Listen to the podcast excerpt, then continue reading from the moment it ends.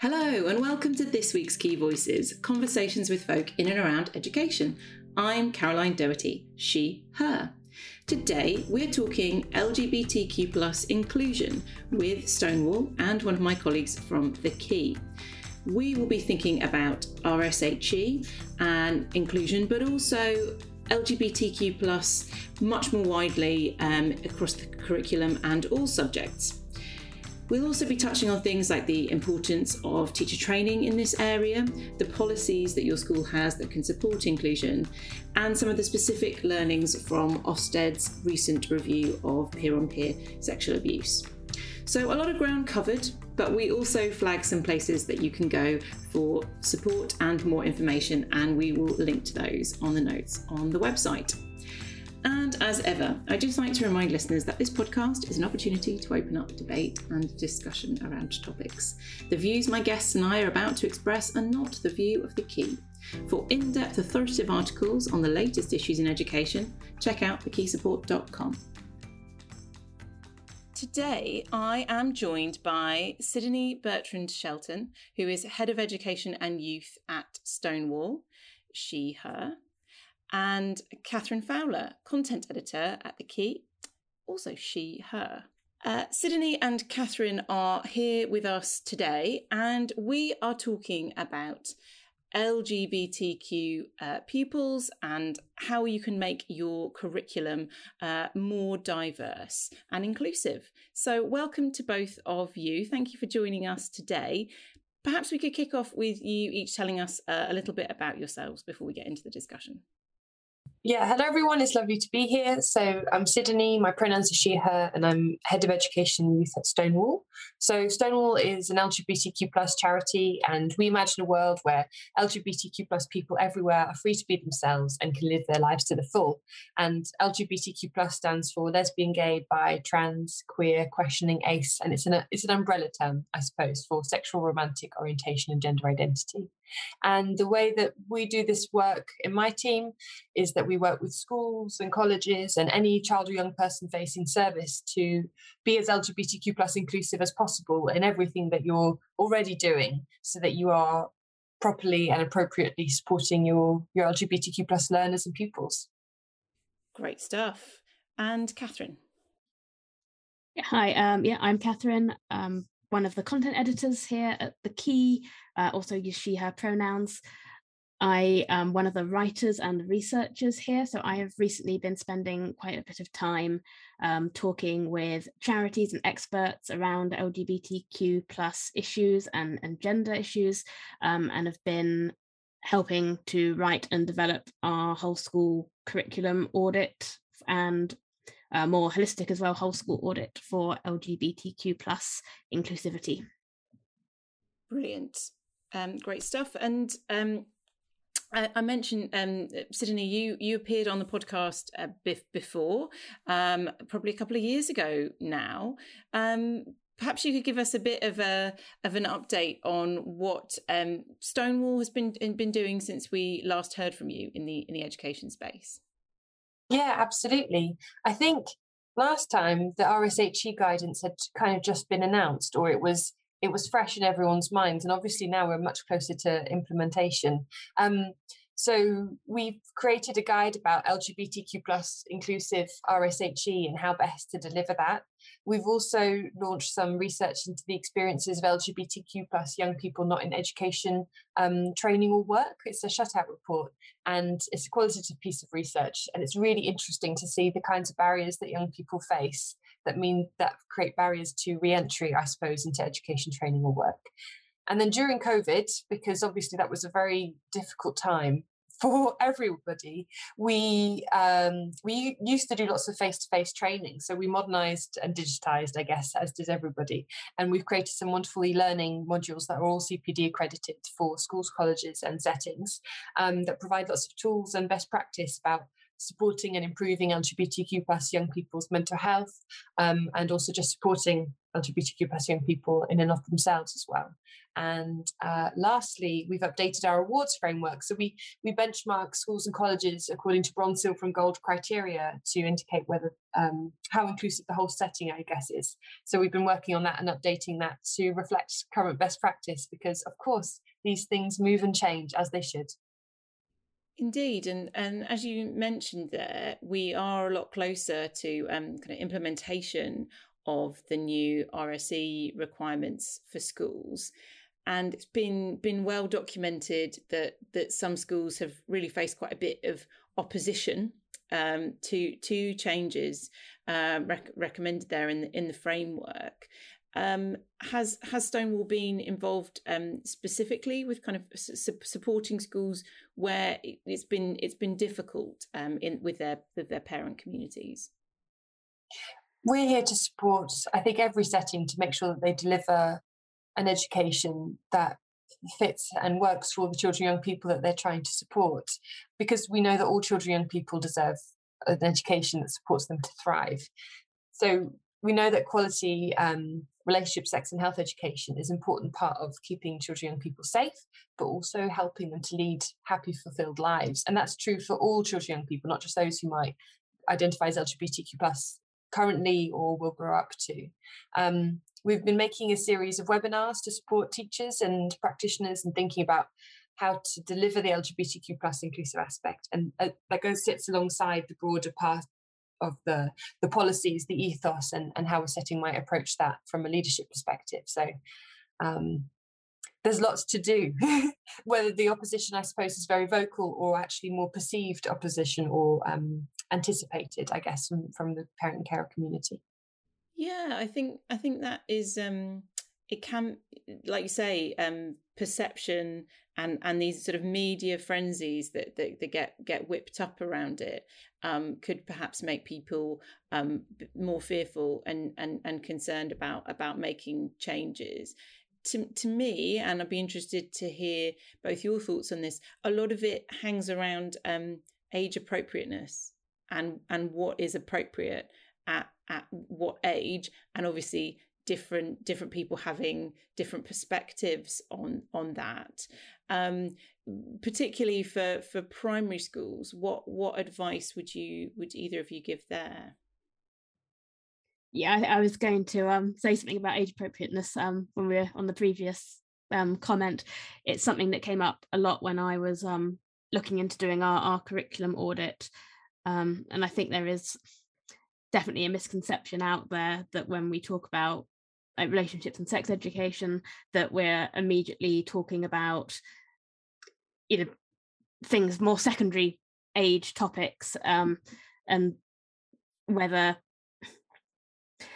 I think in primary school it's far more about things like different types of family. That's something that's come up a lot in the with the expert conversations I've been having. That it's about general ideas of kind of difference, respecting difference, knowing that different families look different, everyone's different, and that's okay. Like those kind of inherent um, kind of values, and then just looking at, you know, what makes a family and just highlighting that a family isn't necessarily, you know, a mum and a dad and the, the 2.5 kids or whatever, that there are differences and, and, and that's okay really i think that's kind of the more primary level that we've kind of aimed for in our in our curriculum audit.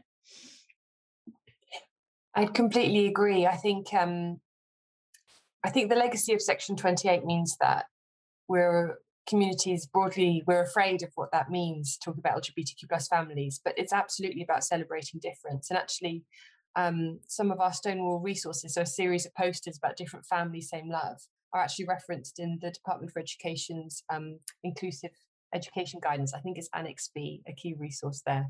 But when you're thinking about like the whole education and what that actually means, and you're thinking about caring friendships, respectful relationships, families and people who care for me, uh, specifically at primary school level, you're talking about the fact that LGBTQ plus families exist, that they are valid, that they are just as valid as single parent or single carer families, as people who grew up with their grandparents, um, any any other kind of family. And it's that difference that's to be celebrated instead of just ignored or not talked about. Um, and it's not as if homophobic, biphobic, transphobic bullying in language doesn't happen in primary schools. You know, that's so gay. It's not as if gender stereotypes aren't imposed at primary school level either. You know, that's what a boy should be doing, is what a girl should be doing. So, really, I, this work is good for all children and young people. And of course, when you move through to secondary school, um, the RSHE framework asks that we look at things like gender identity, sexual and romantic orientation, and that's the, you, we need to be leaving secondary school with that information to be able to have healthy relationships. And we know that LGBTQ plus children, young people want that. They want a curriculum that that represents them and their peers and the relationships that they that they seek. Yeah, I think um, it's a really helpful distinction to make, and and as you say, um, particularly those points around um, gender gender specific language, clothing as the as the mother of a, a three year old girl who is kind of heavily marketed Disney princess stuff to, you know, you, you start to see, um, uh, you know, how, how easy it, it, it, it could be um, to, um, to to not think about these things is actually points that you need to to start to unpick and and and, and challenge and um, you know give give um, young young people the opportunity to express them, them themselves uh, more authentically.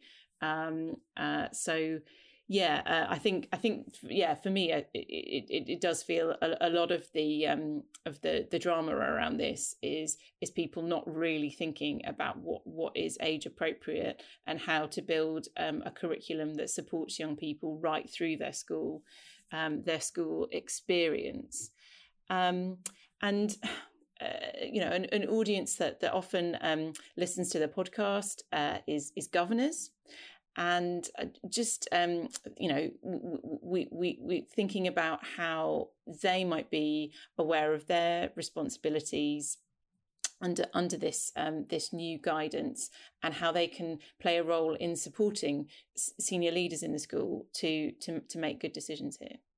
Yes, good questions for governors to be asking. So we know the Department for Education guidance asks that schools ensure that they include LGBT relevant knowledge and examples and throughout the programme of study, not just one off. And we know that inclusive language should be used, including um, so it considers how pupils individually might relate to topics. So, like, really good questions for governors to be thinking about and asking of their schools is what evidence do you have about teacher confidence in teaching LGBTQ plus um, uh, inclusively in the existing curriculum? How confident do they feel handling challenging conversations? Do they know and understand how to seek support when safeguarding issues are raised? And making sure that teachers have access to support when they are discussing the, the content as well. I find that so much of my work is about working with teachers to build their confidence because training or knowledge or even like a fear around the term- terminology around lgbtq plus is the key barrier to being able to deliver an inclusive curriculum full stop, let alone RSHE.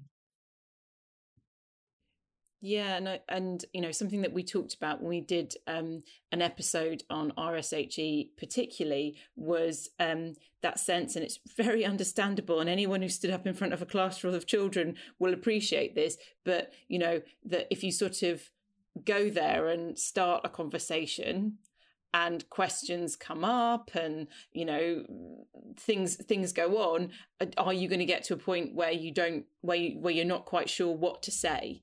And, nobody wants um, to to feel that feeling about any topic but especially one that is as important as this and you know where you where you're in a role where where young people are listening to you um it, it it, feels like you know having that that confidence to to open up a discussion and not have to close it down at any point. And um yeah what what, what do you suggest there for teachers I think it's about creating training opportunities where teachers can. I know role play is really awkward, right? But you need to practice having the conversations. And actually, I would say you don't need to be completely fluent and absolutely 100% confident in LGBTQ plus terminology, but you do need to understand it and then how to weave it into the existing curriculum and then how to handle conversations around it so that you can best support your your pupils. And if you have to come back to say listen i'm not sure i'm going to find out and get back to you that's okay. Um, the worst thing would be i suppose to give misinformation or, or information that actually made a young person think that they were wrong or that there was something about their identity that was fundamentally wrong. This is why i think so much of lgbt inclusion comes down to like really small tangible practical changes about you know saying things like everyone um, making sure that people see themselves represented um, thinking about um, introducing pronouns for example when you when you meet people for the first time. So there's lots of we've made a guide which is um it's called lgbtq inclusive rshe putting it into practice. And it's got lots of um it takes the dfe guidance and it maps it against uh, what lgbtq plus inclusion might look like for primary through to secondary with some really helpful um, grounding tips.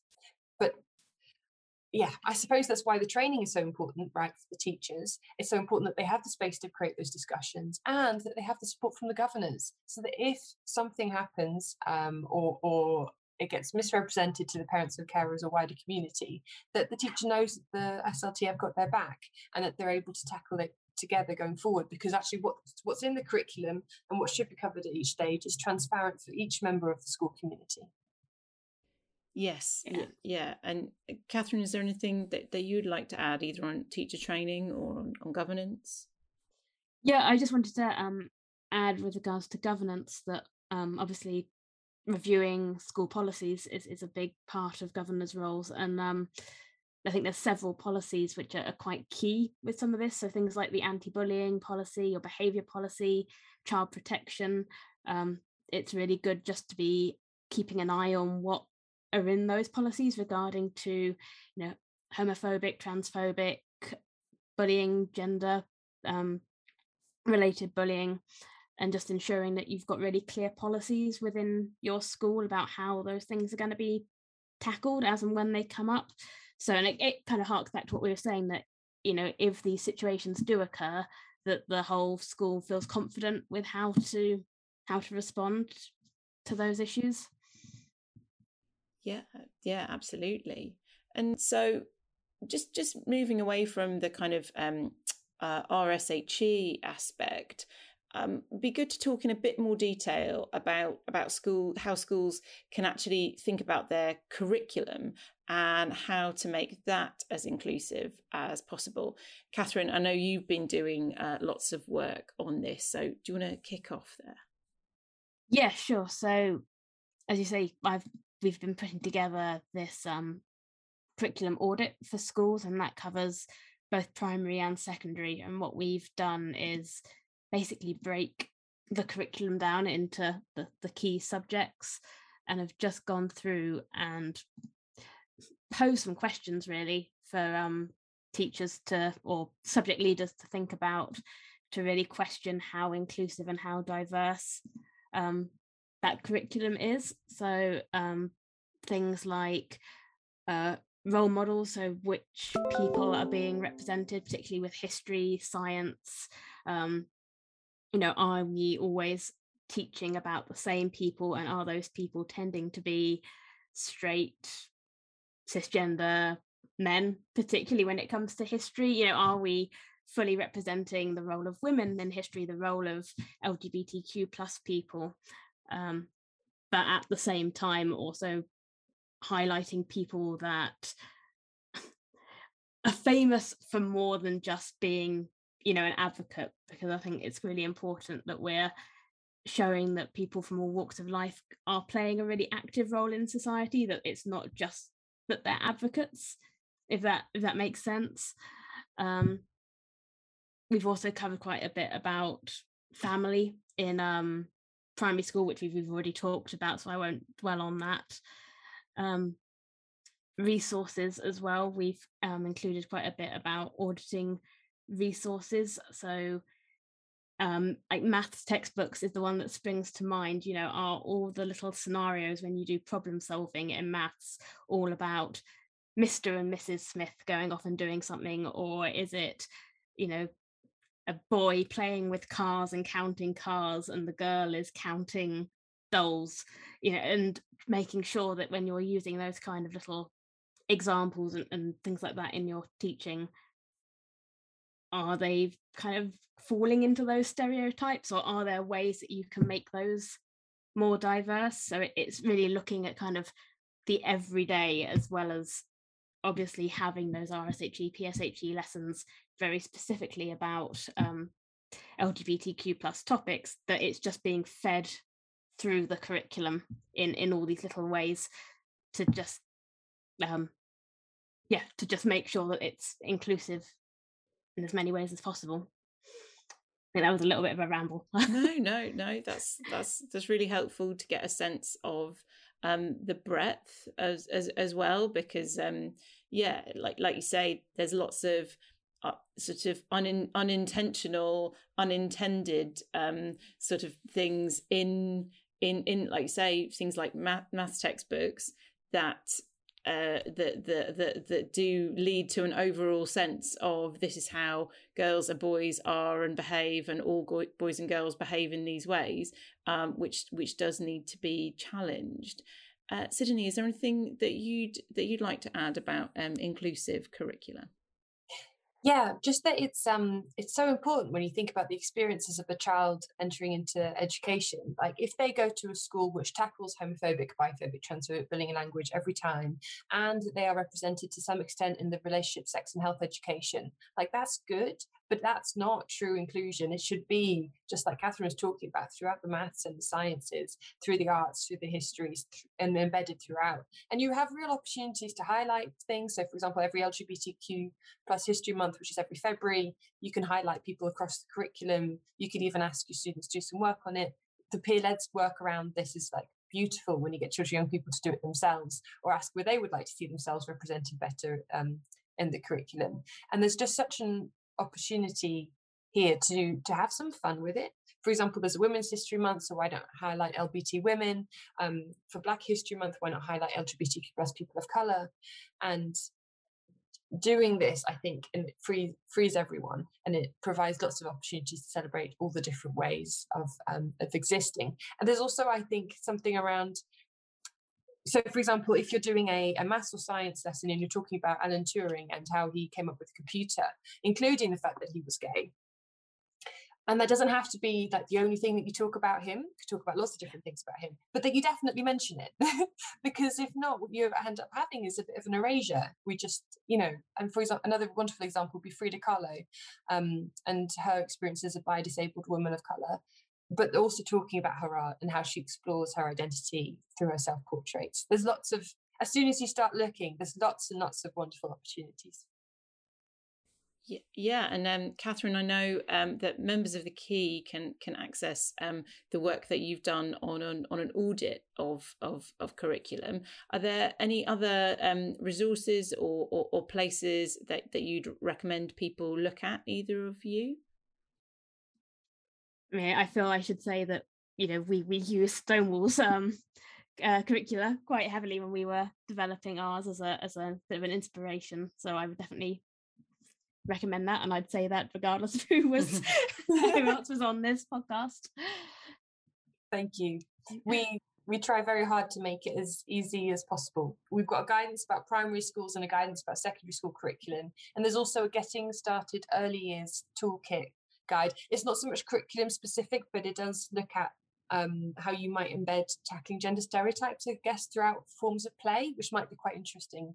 Um, yes, but there should be plenty, plenty out there and on the Stonewall website. And I think we're also working on updating our book lists too, which might be quite a helpful tool. Um, yes, for storytelling. Great, and it's yeah, it's just um, a, lens um, that that once you start um, applying, I imagine, and as you say, involving involving students where appropriate, that you then do just kind of get to some quite quite interesting and exciting places. But it's sort of taking taking that first step doing doing that sort of audit and and and starting to think uh, differently um, about the examples the examples you share and um, the way that you that you talk about those, some of those examples as well.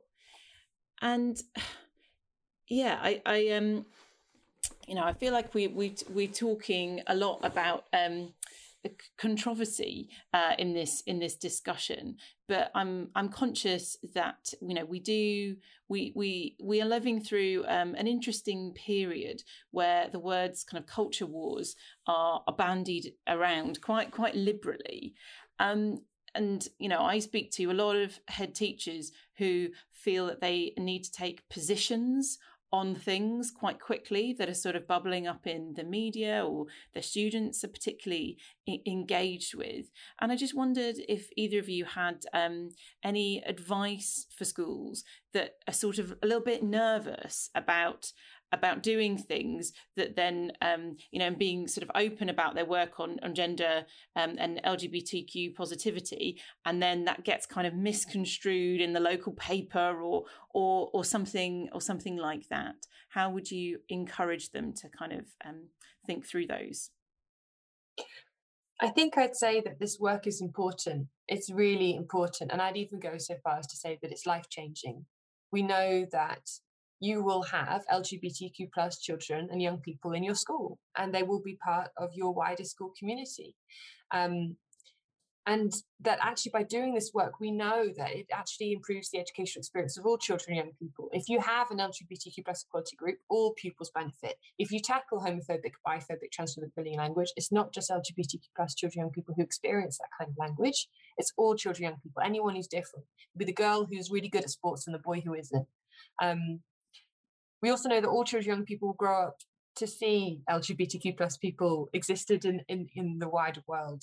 Um, and this work is just so important because um, these children young people have a right to exist and they have a right to be safe from bullying, from the risk of uh, poorer mental health, and they deserve to be seen in the curriculum. So my advice would be come back to your school values.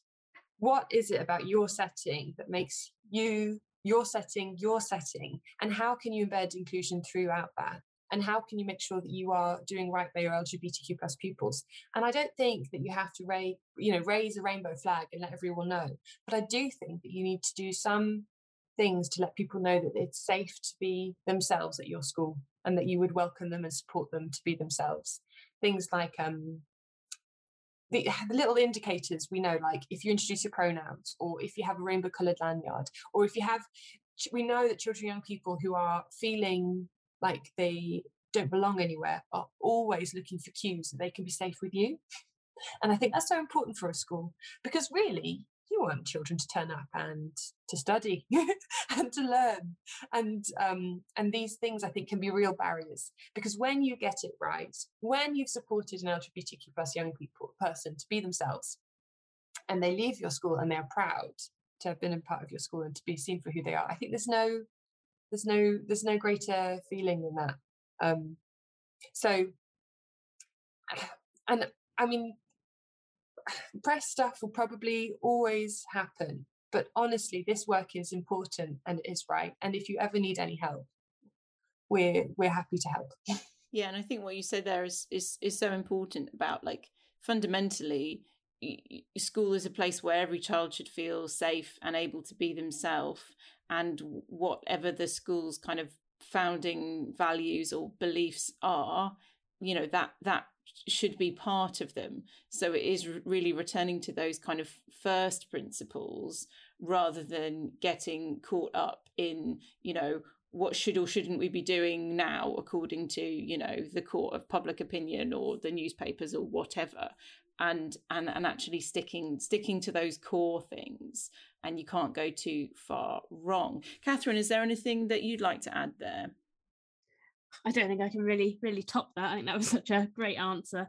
Um, no, I think it, it, we've already spoken about it as well, but um, I think highlighting that there is an understanding of age appropriateness when we're talking about what's going on in schools, um, particularly in primary, just really highlighting that it teaching about inclusivity and love in in those general terms rather than it's just setting the expectations isn't it and making it really clear what you mean in your school it's, it's exactly what you said you know it's your school's values and covering those and that you're not trying to teach things which are much more appropriate to older children. It's yeah. Yeah yeah. I think i think you're you're completely right because something that i've missed out but i think we've been talking about if you, if you think about the school community when did they have a really good lgbtq plus inclusive education? When have they ever been taught or explained or shown like that we're talking about not not um, we talk about the fact that these identities exist and are valid these relationships exist and are valid and that they are part of our community and like framing it in those terms? Because i think you're right most of what we're handling is fear and um, uncertainty. And if we are really transparent about what we're actually talking about it's actually a lot less scary than we think. Yeah. Yeah no ex- exactly exactly so and uh it's sort of educating people as to as to how you're educating and why you're educating children um, in, in in some ways and and understanding that yeah what people maybe don't understand about it is what's causing some of that some of that fear or anxiety. And um, just wanted to, to, to touch on you know we've recently heard a, a lot about kind of peer on peer sexual abuse the the everyone's invited website and um, the the Ofsted review that that that really um, showed to what scale there is to to this, and the fact that um, you know a lot of sexist language. Um, you know, obviously, we've been talking about language today. Is is is used in in in schools. Um, kind of just just interested to, to to think through any kind of particular uh, safeguarding considerations or, or, aspects to this with with regard to um, LGBTQ plus pupils? Yes, I mean the the Ofsted report specifically talked about LGBT plus children young people. So they found that they were they the LGBTQ plus young people report, reported that there was a really big gap between the staff's knowledge of incidents and then their actual experience of um, harmful sexual behaviour. They also experienced far more homophobic and transphobic insults and bullying corridors. Um, and that was mentioned across quite a few schools. And then I think there were a couple of other things, which is that LGBT young people reported um, constant verbal abuse and occasional physical assault. And and then there was a comment also, which comes back to the teacher confidence bit, which is um, free teachers hearing homophobic and sexist language, but not challenging it, not sure that they would be supported by their staff and that the challenges would be disregarded. I think that's a really uh, important thing for leadership team to think about how you're, you're fostering a, um, an environment where people feel confident. And then lastly, the literature review found that there were the experiences of LGBTQ plus young people indicated that they were more likely to experience child sexual abuse and less likely to report sexual abuse than their peers.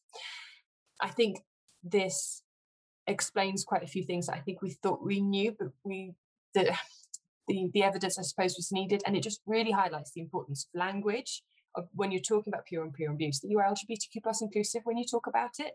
You, people shouldn't be expecting it to just be happening one way or in a gender specific way.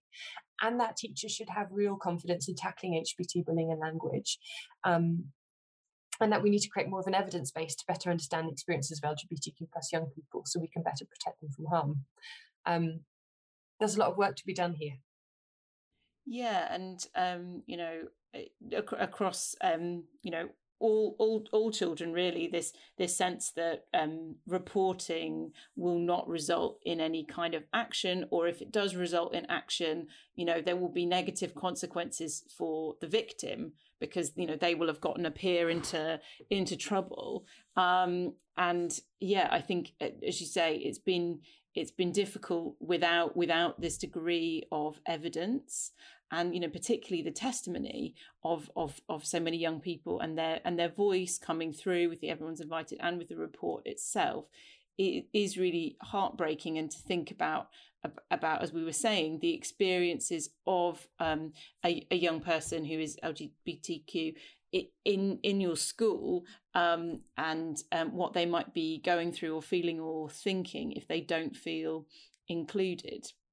Um, so yeah, as you say, a, a lot of a lot of work to do um, to you know for for everybody, but particularly to to to have regard um, to this group when you're when you're thinking about your response and your your policies and and actions here.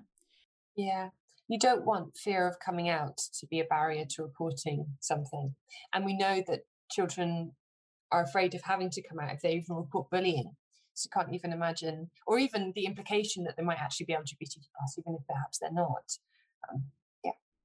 Yeah, and you know, and, and it also may be happening at a stage where they don't, they just don't feel ready to to to come out, or you know, it yeah yeah as you say it's sort of um there's an additional there's an additional concern there um for for those young people in in terms of accessing accessing support catherine was there anything that you wanted to add on that point i was just going to say about about policies which that you've just touched on that policies i think are a really good place here to be mindful of um you know how you're covering things like anti-bullying policy um, are you explicitly putting in that about gendered based are you do you have explicit um, guidance around when it's homophobic biphobic transphobic bullying and i think the more that these things are talked about in schools and the more training that staff can receive about this form of, of, of bullying and abuse i think that can only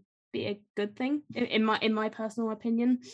Um, the more familiar they are around language and the more that that then is reflected in the policy it, it, it, all goes back to that, that culture doesn't it? The school's culture the feeling confident to talk about these things and, and tackle these things without the the fear of, of not being quite sure what to what to say what to do the language i think it all comes back to that. And it's it, it's it's recognizing that you know that i think some people feel you know language uh, is you know going to all this effort to police language doesn't necessarily have have an impact but it absolutely does and um, you know and it's and it's one area where as a school you can make quite a clear stance as to to what's acceptable and not acceptable um, and uh, yeah i think it, it, it's it's it's it's it's having a clear sense of how you're going to to tackle that and um, and and reinforce it. And it will be it will take it will take a lot of of of work to do it, but it all contributes to those people um, feeling feeling you know everybody in your school feeling safe to be who they are, which is which is vital. Um, was there anything else either of you wanted to say uh, to our to our audience of uh, school school leaders, school governors, and and other interested folk before closing? Think there's one kind of like anecdote that's really stuck with me from when I was was talking to people and, and doing the research for our our audit, um, which kind of comes down to watching kind of your really kind of implicit um, biases and where you might be without even really realizing it kind of enforcing particularly gender stereotypes in school. And and the thing that, that really stuck with me was it's really common in primary schools to have um, in libraries um, like a boys' corner um, because it's such a known thing that boys can be the more reluctant readers that it's such a common thing to go okay we're going to make this really appealing corner of a library for boys and it will be full of football books it will be full of all these really stereotypically you know boyish interests and how things like that, which is so so so common, what they can actually do is you'll have the boys who really hate those kind of you know hate football, hate whatever that that um trucks, whatever that really boyish thing is that that school has decided on, and that then sets them off on that path of oh, I don't like these things. I now feel a bit ashamed because I'm I'm a boy, but I don't like these things, and I don't like what's in the boys' corner. And and likewise, there'll be girls out there who are who are football mad, and they're going, oh well, now I can't I can't voice that. I can't read those books because I've been told that those those go in the boys' corner. Um, and that's just really really stuck with me. It's just like one example of how, while trying to encourage you know reluctant pupils, you're actually kind of really implicitly putting in that um, gender divide and that's something that's yeah really stuck with me it's something to kind of keep an eye on is whether there is this implicit um splitting of the genders happening mm. for and honestly you know good and and, and pure-hearted reason um looking at whether there's other ways to do that which don't start segregating by a characteristic like gender. Mm. Yeah, that's a really good point. And then I think I just say that if you feel like you don't understand LGBTQ plus, like even what the word stand, the you know what the acronym stands for, and you're feeling a bit overwhelmed, like I think that this is just about a commitment to being open-minded and to unlearning that you would fall in love with a certain person, that you are a certain person, and even I'd say I, I, want to say that like even I have not got it completely right. Even I, if you put me in a room with a 15 year old LGBTQ plus young person, would learn a lot and they would tell me a lot about how I could be doing my work better. So listen to young people, center them in your work, and we just need to try our best to do right by them. Great advice there. And we will share some of the links to things that we've been mentioning in the podcast. Really grateful to uh, Sydney and Catherine for talking to us today. And thank you very much for listening. Key Voices is produced by The Key, giving education leaders the knowledge to act. Members of The Key for School Leaders can access hundreds of articles on the latest issues in education at thekeysupport.com. And please, Tell us what you think of the podcast. Rate, review, and subscribe, or email me at caroline.doherty at thekeysupport.com with your thoughts and suggestions.